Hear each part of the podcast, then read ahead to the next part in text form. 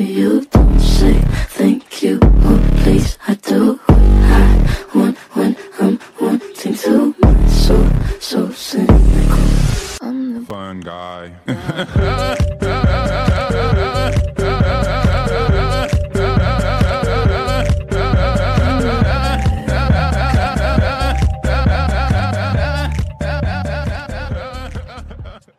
Ciao a tutti ragazzi e benvenuti alla dodicesima puntata del Fun Guys Podcast. Uh, ormai ci conoscete, io sono Marco Giavazzi, qui con me ci sono...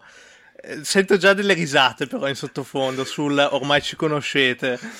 Eh, sento, allora iniziamo dal capo qua dei, dei pagliacci, iniziamo da Lorenzo Pasquali, ciao Lore, che sei, Ciao, sei quello che ride più di tutti. Ciao a tutti, sì, perché ti eri un attimo frizzato, però abbiamo inteso, quindi va bene. Ciao Ah, tutti, ok, ragazzi. ok, ottimo, ottimo, ottimo. E bene così, iniziamo, iniziamo forte. E ciao anche a Matteo Berta. Ciao. Ciao Marco, ciao Lorenzo. Allora, beh, direi che ormai ci conoscono tutti, quindi eh, saranno abituati a, queste- a questi minuti di eh, circo che ogni tanto, diciamo, mettiamo in mostra. Allora, ragazzi, era da un po' che non ci sentivamo, da un paio di settimane, direi, Eh, forse anche tre. E mm, siamo qua oggi per parlare fondamentalmente di un paio di argomenti, cioè eh, la Summer League e quello che hanno combinato un pochettino anche i nostri rookie, e poi anche la trade che ovviamente c'è stata e che ha visto eh, coinvolti, diciamo, principalmente Beverly, poi ovviamente anche Rondo e Oturo, ma per una questione di, diciamo, di ehm, affetto Beverly che se ne sono andati, se n'è andato in cambio di, di Bledsoe eh, dai Grizzlies e, e di spazio salariale. Direi di- però di iniziare ehm, con eh, la Summer League, quindi direi di iniziare in ordine cronologico. E ehm, allora direi di- soprattutto di parlare dei nostri tre rookie e vi lascio, io, io farò un pochettino da quarterback in questa situazione, vi lascerò la parola a voi perché confesso di non aver, di non aver visto molto della Summer League. Allora direi di partire dalle note positive, da quello che ho letto e da quello che mi dicevate. Se potete darmi una vostra impressione veloce su eh, quanto fatto da Brandon Boston Jr., che ha, ehm, direi, sorpreso. Ne stavo parlando prima, specialmente con, con Teo a microfoni, a microfoni spenti. Però iniziamo da, da Lore, che lo vedo, lo vedo, diciamo, impaziente di dire la sua sul tema. Boston, rispetto alle aspettative con cui arrivava a giocare questa Summer League, secondo me è quello che ha fatto in assoluto meglio di tutti. Ha stupito molto perché innanzitutto semplicemente ha tirato molto bene a tre punti, soprattutto dagli angoli, è dove ha quasi raggiunto il 40% in quelle manciate di partite di Summer League, per cui molto bene da quel punto di vista, anche se eh, sappiamo che è un po' il dato che si trasla meno bene durante la regular season nell'anno da rookie, quindi è un ottimo segnale, incoraggiante, ma da verificare poi. Le cose che hanno dato più segnali positivi, più speranza per eh, il suo futuro sono state eh, le, le abilità che ha fatto vedere proprio da scorer eh, con la palla in mano. Ha, ha fatto vedere di non aver paura dei contatti al ferro, ci è andato molto bene, li ha assorbiti bene e poi è sembrato uno scorer, è sembrato un po' la coppia sbiadita di Ingram, cioè più corto ovviamente, più basso, però quel tipo di giocatore lì è sembrato uno scorer che eh, ha saputo creare il tiro per se stesso, ma anche essere servito su dei set, non so, Riccio- ha fatto dei tagli a ricciolo sul gomito, ricevendo molto bene e eh, facendo dei canestri in fadeaway che ricordava un po' l'utilizzo di Kawhi Leonard, per cui Boston è andato sicuramente be- molto bene anche in difesa, la sua eh, altezza e le sue leve lunghe hanno fatto abbastanza la differenza. Non ha dominato ovviamente, ma non è andato neanche troppo sotto come magari si pensava. Eh, invece un altro che secondo me ha un po' deluso, o almeno rispetto a eh, Aspetta, Lore, però direi se, se ti va, se ti va bene, Lore, direi di andare proprio a, a, diciamo, al giocatore. Quindi passerei la parola a Teo per un'impressione su Boston Junior. Aggiungerei semplicemente una cosa, Teo. Eh, La cosa che ha stupito abbastanza di Brandon Boston Jr., ne parlavamo prima con Lorenzo, è proprio il vederlo palleggiare anche. Sembrato un ball handler solido, chiaramente per creare per se stesso, però eh, il suo palleggio è stato, era, era molto fluido e spesso riusciva Ma infatti fare... volevo, volevo chiederti proprio questo, Teo, scusami, si vede che abbiamo qualche problema tecnologico qui che come al solito ci siamo, siamo avanti con i nostri potenti mezzi. Eh, ti rivolgevo la stessa domanda che ho rivolto a Lore, però volevo proprio chiederti se potevi parlarmi un pochettino delle sue capacità di creation. Ricordiamo non tanto che... per gli altri quanto più per se stesso. Ricordiamo che ad avere problemi non sono io che abito sperduto nei monti, ma è Marco che abita a Londra e ha problemi alla connessione di internet. Comunque... Però sono in Italia in questo Ah, momento, ok, quindi perfetto, perfetto. eh, diciamo... Allora, Eh, no, però volevo chiederti se mi puoi parlare un pochettino di più della sua capacità di, di creation e di giocare con la palla in mano. la, allora, la sua creation per se stesso è sembrata solida, nel senso è stato capace di crearsi un tiro dal palleggio perché è- il suo palleggio è, è- sembrato molto fluido e ha spesso, eh, ne parlavamo prima con Lorenzo appunto, confuso e indotto all'errore il difensore che è caduto nel- nella finta e quindi ha subito un crossover. Ehm, una cosa che ha stupito è il fatto che sia riuscito ad andare al ferro con abbastanza continuità, resistendo ai contatti, che per un giocatore dal fisico molto minuto come lui è sicuramente una cosa importante che non ci si aspettava. Una cosa negativa è però il fatto che abbia tirato i liberi molto molto male, perché ha tirato i liberi col 40%, certo sono solo due tentativi a partita, ma il 40% è veramente poco sulle 5 partite di, di Summer League. E quindi sicuramente è promosso, il giocatore più promosso del- della notte del draft di Clippers tra i rookie è quello che ha fatto probabilmente meglio.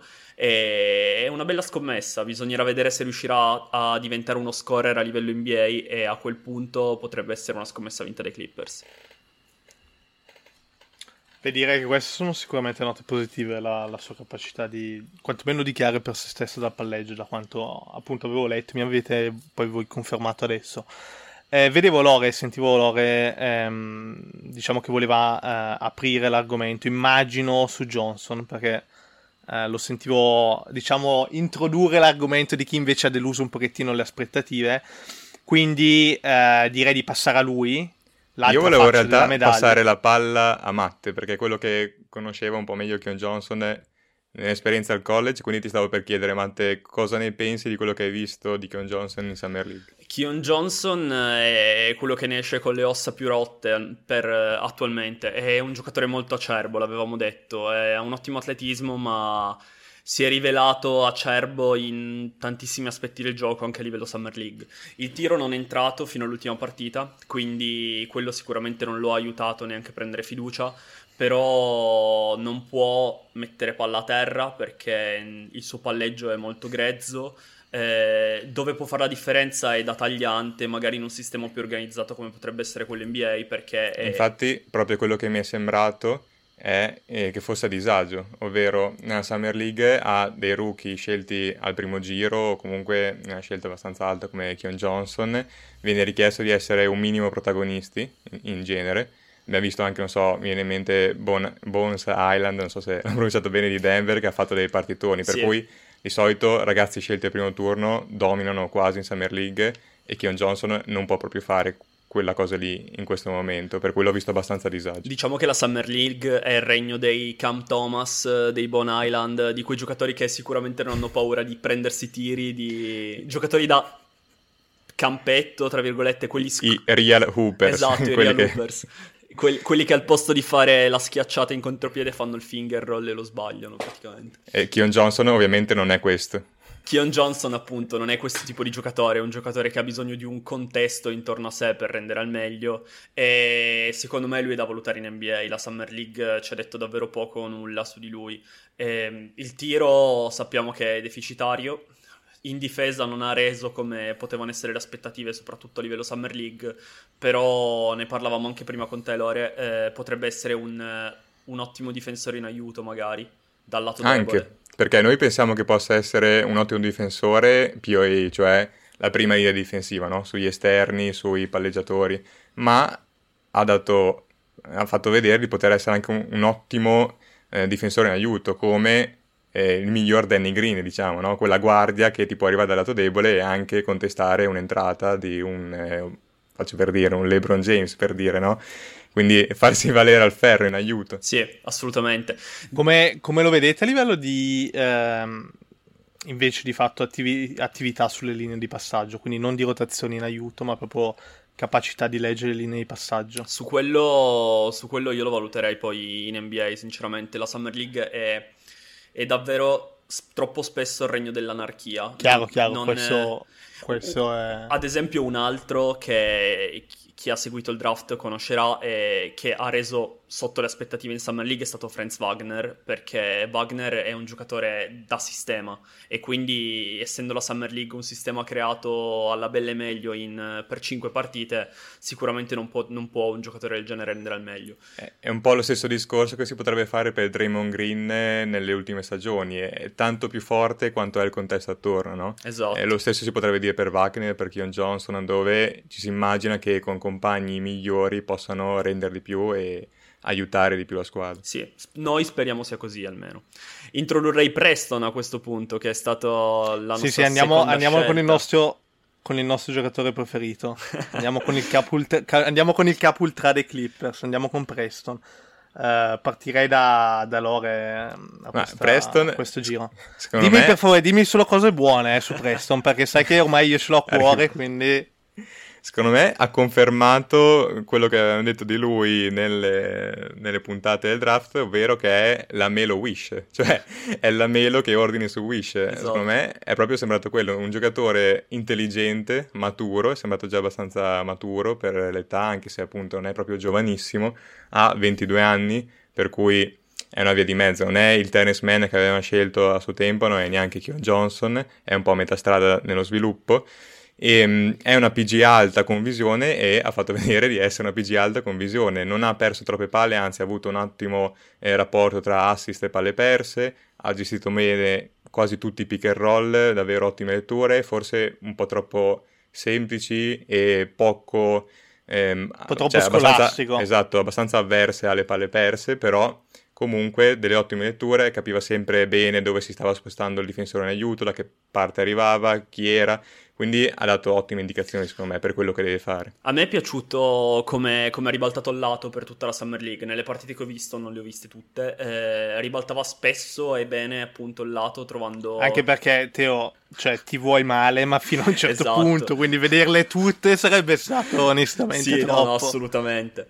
Ho- La cosa che si può dire su questo però, aggiungo velocissimo, è che spesso saltava, cioè pal- eh, passava in salto, Sì. staccando i piedi a terra. Molto E Ben Simmons. rimproverato, rimproverato, ha detto di averlo copiato da LeBron James, quindi su questo proverei un attimo a calmarlo e a farlo ragionare, però va bene, dai, ha preso un buon idolo comunque per eh, Ma- il capacità di passaggio. Ragazzi, vi faccio, vi faccio questa domanda, quindi, e, e- e, diciamo con questo chiudiamo l'argomento rookies. E, e ovviamente ci sono tutte le premesse del caso perché ancora deve, diciamo, il training camp è ancora lontano, bisogna passare al training camp, poi dalle prime 20 di regular season, eccetera. Quindi è una domanda un po' così, un po' buttata lì. Però vista l'assenza di Kawhi, ed è vero che è arrivato Bledsoe e adesso ne, ne parleremo, no? Però vista l'assenza di Kawhi e di fondamentalmente esterni che tengano eh, bene la palla in mano nella metacampo offensiva, eh, secondo voi Preston per questa sua gestione scolastica o Johnson per... eh, ehm, scusatemi, o, o Boston Junior per la sua capacità, diciamo, realizzativa, possono avere eh, un, un, diciamo un, uno shot eh, vero e proprio nella, nella prima fase di, di regular season? Sinceramente a Brandon Boston Jr. io farei fare tanta Summer League. Lui è, è giovane e deve fare esperienza. Immaginavo. Preston invece proverei a buttarlo già nelle rotazioni. G-League intendi, quindi? Sì, scusami. no, no, eh, intende G- Summer League, cioè lui passa direttamente per il via l'anno Esatto. prossimo, quando lo chiudiamo Vive- a chiave. Vive solo, non so, vive la Esatto. Wi, fa, fa Sì. finta che sia Si sempre fa tre o estate. quattro Summer League e dopo forse va bene. No, chiaramente intendevo G-League, mi sono sbagliato. Invece Preston cercherei di, di buttarlo subito nelle rotazioni, anche perché è un giocatore che ha fatto più anni al college, è un giocatore di 22 anni. 22 anni vuol dire che ha due anni in più di, di Lamelo, quindi in realtà è Lamelo che è un Preston Wish, preso su Wish, non il contrario. E quindi lui cercherei già di inserirlo all'interno delle rotazioni, eh, chiaramente partendo piano, perché i Clippers non possono permettersi di, di perdere troppe partite. E, e lui potrebbe gestire un po' l'attacco in maniera scolastica, in maniera tranquilla, senza perdere troppi palloni, senza essere qualcosa di super impattante, ma gestendo la second unit con, con calma. Io invece sono dell'idea quasi opposta perché con Bledsoe, con Reggie Jackson, con Winslow, comunque Paul George che giocherà tanto palla in mano da creatore, con Mann che deve un po' espandere ancora di più i suoi miglioramenti, palla in mano e cercherà di avere più minuti da creatore anche lui in qualche modo. Secondo me ci sarà poco spazio per Preston, non che io non glielo voglia dare, ma secondo me proprio avrà poche opportunità, meno di infortuni anche multipli in quel reparto. Quelli che secondo me avranno qualche occasione in più saranno Boston, da un certo punto di vista, secondo me potrebbe avere, soprattutto nella prima parte di stagione, un po' di spazio e anche lui, chiaramente, qualora ci fossero dei infortuni, perché si passa per forza di cose un po' da, da, lì, perché abbiamo un roster abbastanza lungo nelle prime 10 posizioni, e quello che più di tutti, magari non subito perché è veramente molto grezzo, ma dopo un po' potrebbe avere spazio come difensore su, sui palleggiatori avversari, Kion Johnson. Sì, quello Lì sono curioso. E che io... Boston mi dà, sempre, mi dà molto l'idea, da quello che mi avete detto, da quello che ho,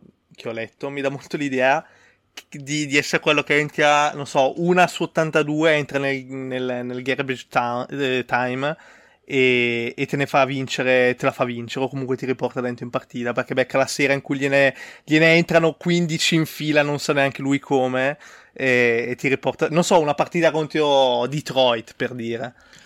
Ci, ci, ci può stare, diciamo. Io non, non, lo vedo molto nelle rotazioni perché in un quintetto, ad esempio, con, con Reggie io vedo meglio Preston perché secondo me si completano meglio. Nel senso, Preston è un giocatore che eh, magari ti può portare palla oltre la metà campo semplicemente, fare il passaggio iniziale dell'azione, lasciar gestire poi magari l'attacco a Reggie Jackson e piazzarsi in angolo. È un, eh, è un tiratore abbastanza affidabile. Al college ha fatto le ultime due stagioni intorno al 40% da tre punti. Quindi è un tiratore abbastanza affidabile e potrebbe comunque non essere lasciato solo a tirare secondo me da quel punto di vista lì potrebbe trovare spazio. Chiaramente spazio vorrebbe dire magari 10 minuti a partita da, da gennaio per dire, però potrebbe trovare più spazio di, di Boston Junior che o fa una breakout season, ovvero esplode già quest'anno, oppure secondo me come a livello di scoring i Clippers non hanno così tanto bisogno. È vero, però secondo me il punto è proprio che Boston è sembrato molto più talentuoso sì. dei suoi pari in Summer League, quindi per me vogliono vedere cosa hanno in Boston, no? dargli un po' di spazio anche con eh, i ragazzi della rotazione più grandi, no? con sì, gli adulti. Poi... E per questo, per questo facevo la premessa, nel senso che poi comunque si deve ancora passare dal training camp. Sì, sì, sì. Quindi quello già darà molte più informazioni rispetto a quello che possa aver dato la, la Summer League. Allora ragazzi, direi di passare al prossimo argomento, ma vi sorprendo nel senso che in scaletta avevamo eh, diciamo l'idea di parlare e ne parleremo di, della trade di, di Blezzo, Beverly eccetera. Ma mi è venuto in mente che eh, l'ultima puntata che abbiamo registrato l'abbiamo registrata prima che Kawhi, noi ovviamente lo davamo già per, per fatto e l'abbiamo sempre dato per, per certo, ma prima che Kawhi firmasse il contratto. E ne vorrei parlare un paio di minuti, magari diamo un'idea a tutti e tre, ehm, perché ci ha un po' sorpreso questo contratto di Kawhi. Io non capisco se è stato Kawhi a truffare i Clippers o i Clippers a truffare Kawhi, sinceramente. Eh, vorrei, vorrei un attimino la vostra idea, perché tutti, soprattutto nelle ultime, diciamo, nell'ultimo mese, eh, anche in virtù degli infortuni, eccetera, ci aspettavamo tutti un 1 più 1, no? Che li avrebbe per, con, con player option eh, che gli avrebbe permesso poi l'anno, l'anno prossimo di firmare un, un Supermax e, e, di fatto legarsi ai Clippers prendendo una barca di soldi. Invece ha firmato un 3 più 1, sempre con player option. Ora, capisco perché abbia firmato un 3 più 1, nel senso che eh, ha allineato, come già aveva fatto eh, nel, nel 19, ha allineato il suo contratto a quello di Paul George quindi decideranno insieme fra tre anni cosa fare, molto probabilmente. Quindi da questo punto di vista ha senso la durata del contratto, però non ha senso la sua scelta da un punto no. di vista economico, perché lascia quanti milioni sul piatto? 50, 60? Eh, la realtà è che non li lascia lì perché secondo me a questo punto è abbastanza ovvio che vuole fare la mossa PG, la mossa Paul George, ovvero firmare un contratto eh, appunto quello che è stato di quattro anni qua, e poi dopo i primi due anni credo che sia firmare l'estensio- l'estensione e quindi andare a firmare praticamente un mega contrattore da sette anni e una marea di milioni garantiti. Quindi secondo me siamo su quella strada lì e ci legheremo a Kawhi per sette anni, quindi lì ci sarà quasi un po' da preoccuparsi perché arriveremo a pagare il sesto o il settimo anno di Kawhi Leonard, non so quanti anni avrà, 37, 36, 36 dai, 35, 36 e quanto? 55 milioni di dollari l'anno. Vabbè, ma che, pro- che problema c'è? È uno, è uno, che ha dimostrato di essere integro esatto. fisicamente. che problema c'è? Quindi secondo me non è che ci ha fatto un favorone o è preoccupato per la sua salute fisica, secondo me semplicemente sta andando verso la strada di garantirsi 7 milioni di dollari, cioè 7, 7 anni, anni, a tantissimi questo, milioni di dollari. Questo ha molto, ha molto senso effettivamente, via valore, però comunque particolare perché soprattutto negli ultimi anni, da, dopo quello che è successo con gli Spurs, eccetera, lui non, insomma, diciamo che ha sempre dato l'impressione di non, di non volersi mai legare, di voler avere sempre un pochettino il pallino del, del, del, de, della situazione in mano. Quello um, sì, si è ehm, legato ai Clippers. Tu, Teo? Sì, si è, Cosa ne pensi? appunto, si è, si è, legato alla squadra e si è legato anche al fatto, alla vicinanza a San Diego, chiaramente. Lui è sempre voluto, ha sempre avuto Beh, questo chiaro. richiamo da San Diego e ha deciso di, di, passare qua il resto della sua carriera praticamente con questa, con questa opzione, se farà come dice Lore. Ed è, ed è qua, il motivo... in montagna Piemonte. Esatto, qua, qua in Val Susa, di fianco a me. E, no, il, il, appunto, il problema è del motivo per cui ho detto non capisco se è Kawhi ad aver truffato i Clippers, i, i Clippers ad aver truffato Kawhi, e che appunto rischiano di pagare Kawhi Leonard a 37, 36, 37 anni, non so esattamente 50 milioni di dollari e chiaramente l'integrità fisica di Kawhi non gli permetterà di impattare così tanto il gioco a 37 anni. Però sai, da quel punto di vista c'è anche un'altra considerazione da fare, ovvero che ci stiamo avvicinando alle entrate, diciamo, in scena, all'utilizzo della nuova arena dei Clippers. Quindi i Clippers lì sono proprio obbligati ad avere due star pronte per quando si, ci si sposterà nella nuova arena. E, quindi... e bisogna anche considerare, ragazzi, comunque, eh, questo è un, un, ottimo punto, Lore, ma bisogna anche considerare che nel il contratto eh, televisivo per, per, le TV nazionali, quindi ABC, ESPN, TNT e, e NBA TV, a memoria scade nel 23-24. Quindi paradossalmente Kawhi potrebbe firmare l'estensione fra due anni e poi però esserci un incremento sostanziale del, sì. del salary cap dopo, dopo, dopo, un altro anno, dopo altri due anni, eh, con il nuovo rinnovo di, dei diritti televisivi. Quindi sì, anche quello è da tenere in considerazione. Però sì, è chiaro quello, quello che dite voi, cioè sei, già sei a Los Angeles, in più con lo stadio, con l'arena, con il palazzetto nuovo, eh, no, non puoi permetterti di, di andare lì con complezzo come, come star e, e basta. Poi, è chiaro che siamo tutti contenti di queste notizie. Sta, stavamo sì, solo un po' evidenziando i potenziali lati negativi, però è chiaro che quando puoi firmare Kawhi Leonard Paul George per diversi anni con la tua squadra lo fai in un batter d'occhio, non c'è nessun problema. Ma infatti, se notate, non vi ho fatto la domanda siete contenti o no, perché credo che lo siamo tutti. Allora, ragazzi, passerei invece poi all'ultimo argomento di oggi, ehm, che è quello della, della trade eh, che fondamentalmente ha visto lasciare, eh, lasciare i Clippers ehm, Beverly, ehm, Rondo, eh, grazie a Dio, e Oturo, uh, direzione Memphis, poi Beverly in realtà è stato girato in quel di Minnesota e Minneapolis e ha visto arrivare un... Uh, ha, vis- ha, visto anzi ritornare uh, Bledsoe. Allora, io direi di partire da Lore, ma semplicemente perché lo so affranto dalla notizia dell'addio di uh, Oturo, che purtroppo ci ha abbandonato. Lore, cosa mi dici su questo? Non so più su chi fare i meme adesso. non so con chi potrò prendermela. È veramente un casino, ragazzi. Cabenghe se n'è andato, esatto, se n'è andato anche Rondo, eh, quindi cioè, io, io veramente non, non, avrò più il capo espiatorio. Blezzo, però Blezzo ormai Blezzo... è un po' inflazionato, eh, non sì. so, non è più divertente come una volta. Boh, alla fine Bledsoe... In realtà, ragazzi, passo, passo, la parola a voi. In realtà mh, voglio solo sottolineare, sottolineare, che oltre a Bledsoe, eh, diciamo, il, la, la, notizia, la vera notizia, la vera ragione di questa trade è che i Clippers hanno liberato un, una discreta barcata di, di soldi a livello di spazio salariale e, e anche una, una uh, di fatto 8, 8.6 milioni mi sembra di trade eh, exception. comunque circa 8 milioni esatto uh, da la trade exception da, da spendere fondamentalmente nel uh, prossimo anno quindi Lo... Lore, tu sai quanto si risparmierà di, lo- di Luxury con uh, questo dump salariale? Perché l'avevo in teoria, letto. credo che in totale sono 30 milioni di dollari Ok. eh, Sì. breve. Però 30 questa parte qua della trade, del lato economico-finanziario, secondo me è un po' sopravvalutato Sì. nelle discussioni generali, perché in realtà se tu avessi scambiato eh, Rondo e Oturu, magari con una seconda scelta ad accompagnarli per liberartene, proprio come salary dump, avresti liberato, credo, almeno gli stessi dollari o Sì. giù di lì. Quindi secondo me non l'hanno fatto per quel motivo lì, il No, motivo no, secondo me è no. un altro. No, non credo che l'abbiano fatto per questo.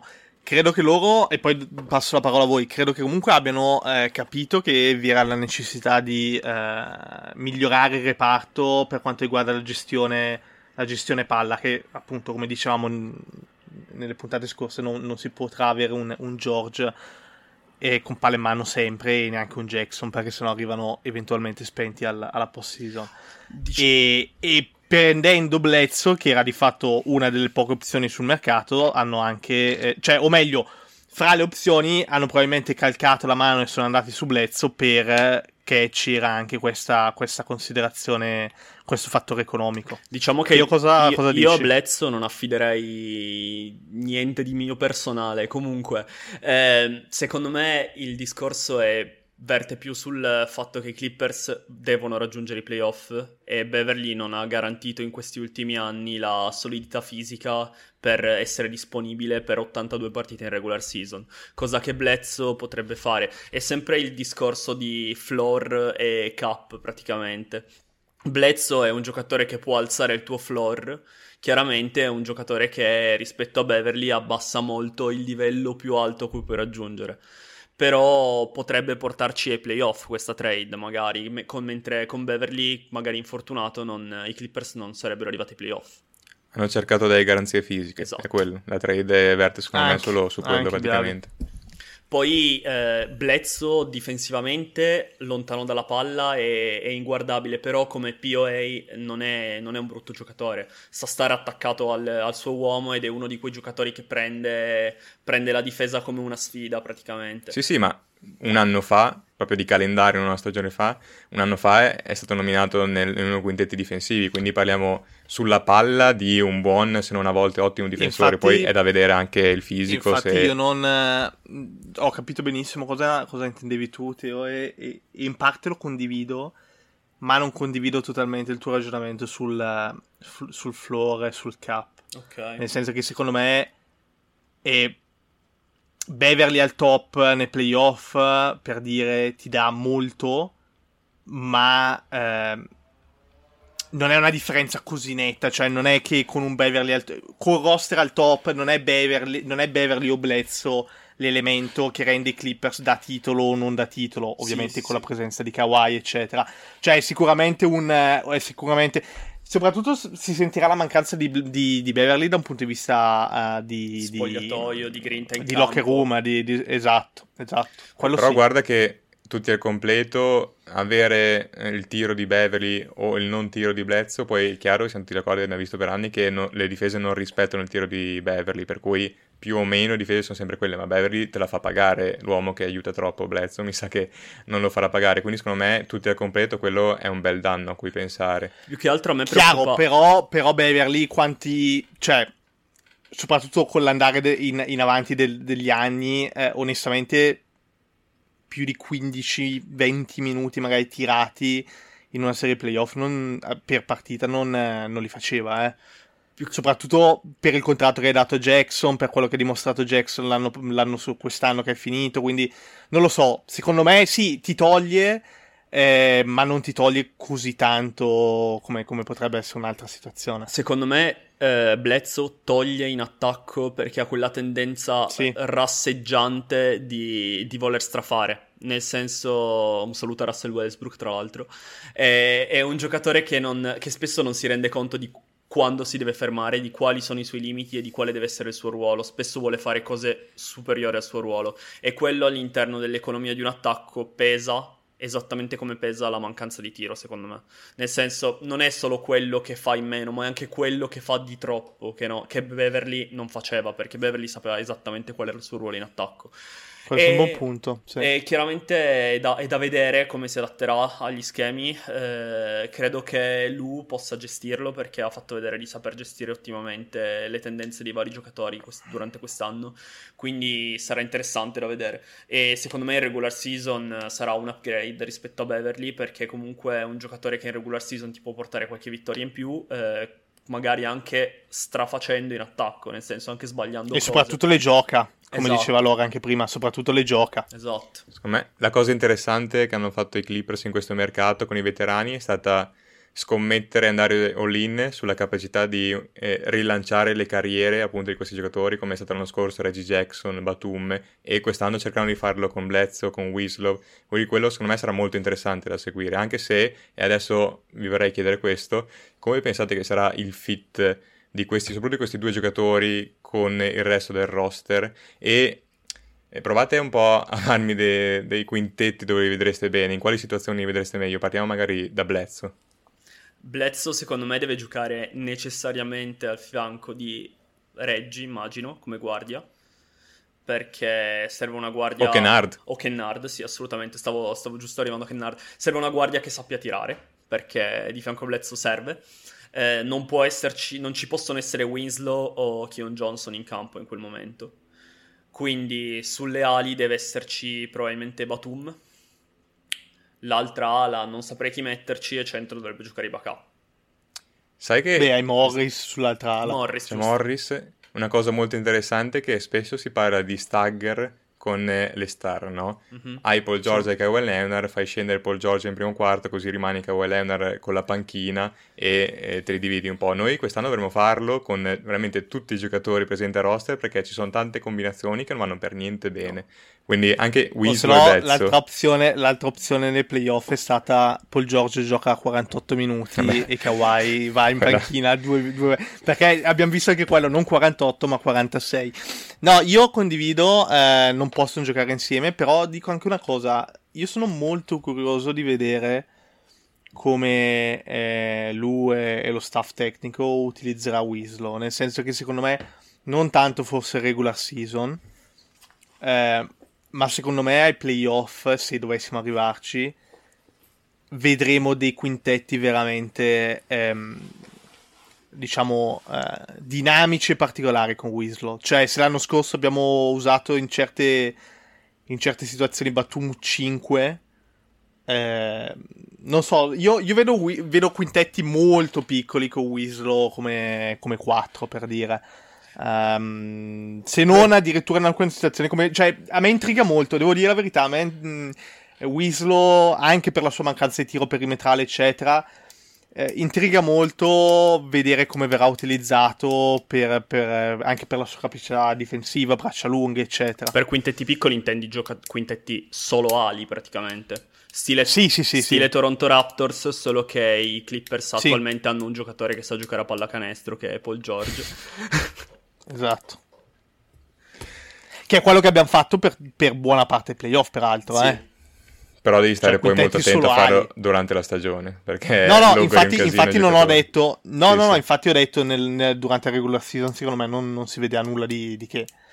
Però eventualmente playoff, secondo me Winslow è un, un giocatore che ti dà molte, molta flessibilità a questo punto di vista. Però un po' il problema, pensandoci, che quasi 20 minuti a gara, mi vorrebbe dire, avremo sempre in campo almeno due faccio per dire, tra Man, Winslow, Bledsoe, ma anche Zubac, che non ha assolutamente tiro.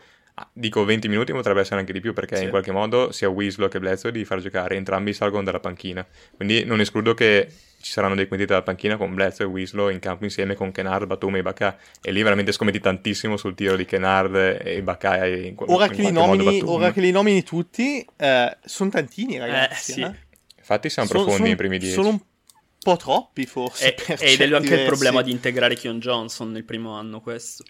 troppi in una stagione del genere? Secondo me no, perché avremo sicuramente un sacco di infortunati, quindi ci sarà sicuramente spazio. Molto bene essere così profondi, Ma, ma se vi proponessi, se vi dicessi Winslow come backup point guard, proprio il giocatore che porta la palla nella metacampo inizia l'azione. Ok, e allora io ti chiedo Blezzo cosa fa? Bledsoe in quintetto insieme a Eh. Reggie. Sei sicuro con Zubat? Eh. Allora Ibaka in quintetto Secondo me, anche? secondo so. me però non ha se- vi dico la verità, Bledsoe ha più senso con Kennard che con Reggie, cioè Bledsoe e Reggie insieme eh, non, non- non li vedo troppo, nel senso che sì, Reggie è pericoloso anche off ball eh, con eh, pericoloso in situazioni spot up eccetera. Però comunque anche Reggie preferisce avere la palla, la palla in mano, no? L'abbiamo Sì. anche visto, Poi- anche sotto pressione. Senza è Kawhi sarebbe che uno spreco non utilizzare Reggie con la palla in mano. Eh, bravo, esatto. E, e Bledsoe è uno che invece lui senza palla in mano è, è nullo, voglio Sì, dire. è Westbrookiano Eh, senza palla in mano. Eh, esatto, esatto. Eh, quindi, quindi in realtà, secondo me, loro insieme non, non fanno tro- non hanno troppo senso. Ha più senso allora magari un, un, un Bledsoe Kennard che, con Kennard che, che, che sì, gioca anche pick and roll, eccetera, però insomma mh, gioca molto bene anche off the ball e, e nulla. Quindi, quindi direi, direi Una cosa questo. Su Point Winslow che secondo me è interessante da notare che è circolato un video di allenamento in cui lui, Sì. Reggie Jackson e Paul George insieme si allenano con un allenatore privato sul ball handling. Quindi secondo me ci stanno pensando a Winslow che in un qualche modo gestisce la palla. Secondo me non sarà a iniziazione, ma magari come abbiamo visto T-Man fare, blocco, short roll, Sì. situazioni così dinamiche. Quelle secondo me sarebbe molto interessanti. alla Draymond Green, diciamo. Mm. Secondo me è abbastanza portato per quel genere di gioco. E a proposito della trade, volevo chiedervi, chiudiamo così in bellezza, cosa vi ricorderete di questa, diciamo, era Beverly ai Clippers? Con quale ricordo, quale, so, emozione vi ricorderete Beverly? Allora, dai, diciamo, diciamo una cosa. eh, io vado con due, ma in realtà il, il singolo episodio che sto per dire l'abbiamo, l'abbiamo, diciamo, abbiamo concordato tutti su questo prima della registrazione. Il singolo episodio, la singola azione è probabilmente la rubata barra stoppata a, a LeBron James, su LeBron James nel derby di Natale del 2019 contro i Lakers eh, azione difensiva che ha vinto la partita, nel senso che mancavano credo 8-7 secondi e, ed eravamo sopra di due se vado, se vado, se mi ricordo bene. E se dovessi scegliere un altro episodio o eh, diciamo serie, eh, direi quello che ha fatto quest'anno su contro, contro Devin Booker e contro i Suns. Soprattutto in virtù della prima serie che l'aveva visto, aveva visto Beverly in grossissima difficoltà contro, contro Doncic, finito fuori dalle rotazioni, quindi riprendersi così e fare una serie di quel tipo contro Devin Booker, praticamente mh, mettendoli la, la- la- la- diciamo la, la museruola dopo gara 1 è stata, è stata veramente un, tanta roba.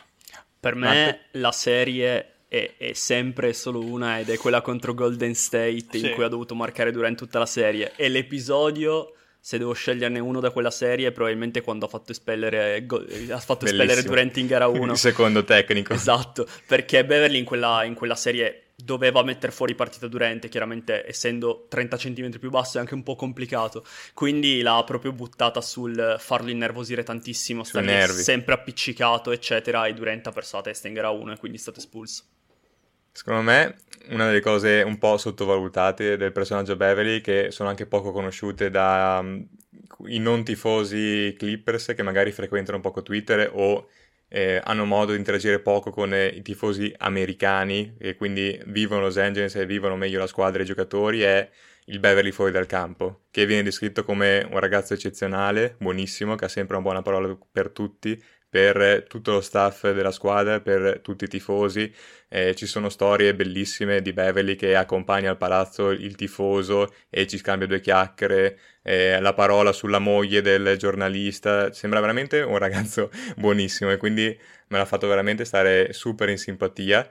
E E, e un'altra cosa che adesso non mi ricordo, ah sì, l'intervista leggendaria, almeno per i tifosi, spero che eh, ve la ricorderete, è un'intervista pre, diciamo, Kawhi Leonard, in cui si è costruita un po' l'identità di questi Clippers che dovevano essere lavoratori, no? E underdog, che ha poi portato la stagione appunto bellissima con la rimonta contro Golden State. Fece questa intervista al termine di una partita, adesso non mi ricordo, forse appunto contro i Lakers, i Lakers ancora di LeBron James con Ingram, eccetera, in cui vinsero i Clippers e, e chiesero a Beverly, ma insomma per chi giocate? E lui disse in sostanza lo facciamo per the people in the back, no? E lì poi i Clippers l'anno dopo costruirono tutta questa campagna marketing proprio su Beverly praticamente, sì. quindi per capire l'impatto che Beverly ha avuto sulla franchigia, secondo me questo è molto chiaro, no? Non so cosa ne pensate.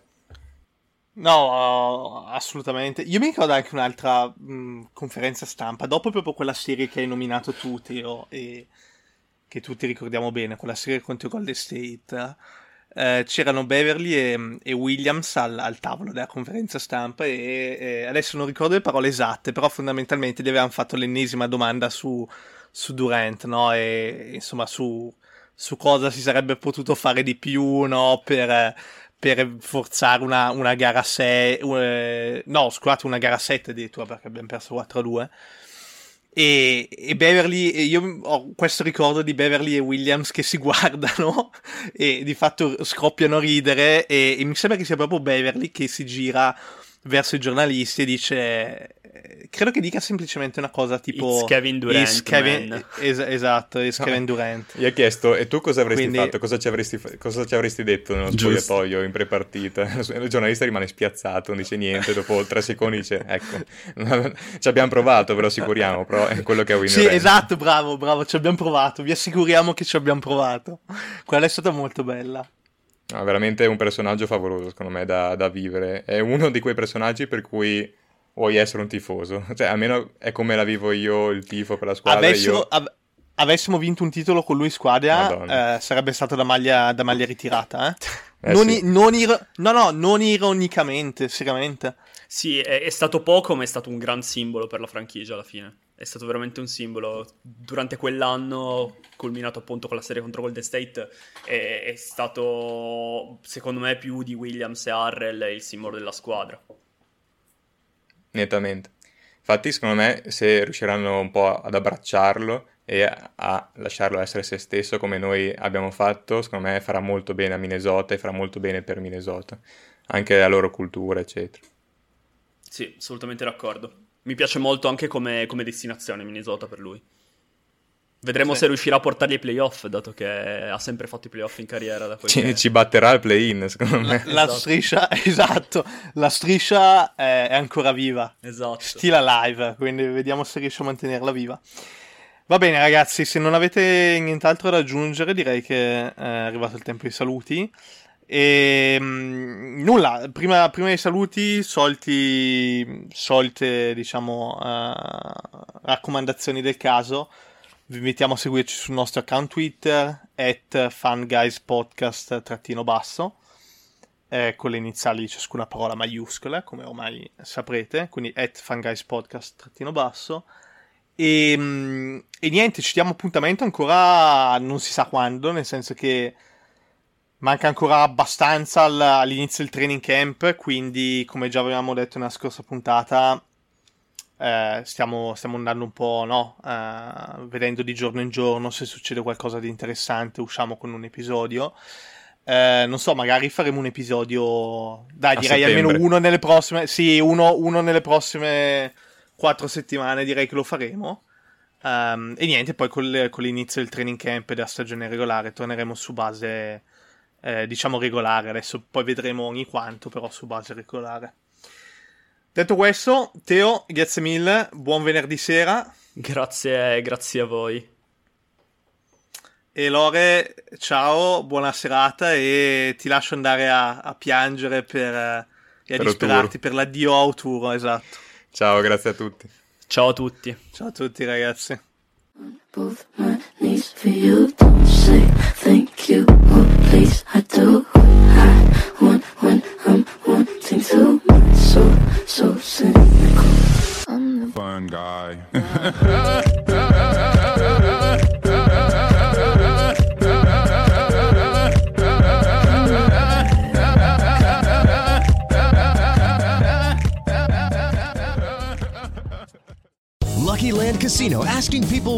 weirdest place you've gotten lucky? Lucky? In line at the deli, I guess? Aha, in my dentist's office.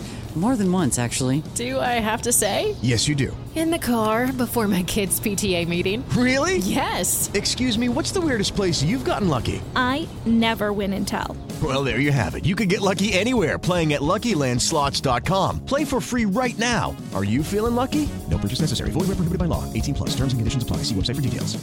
This holiday season, Lexus wants you to remember. It's not just the thought that counts, it's your thought. Because no matter how much time you spend picking out the perfect gift, the only thing they'll really care about is that it's from you. Here's to experiences they'll continue to cherish.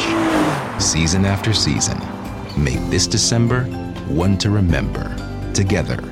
Click the banner to discover more. Experience amazing at your Lexus dealer.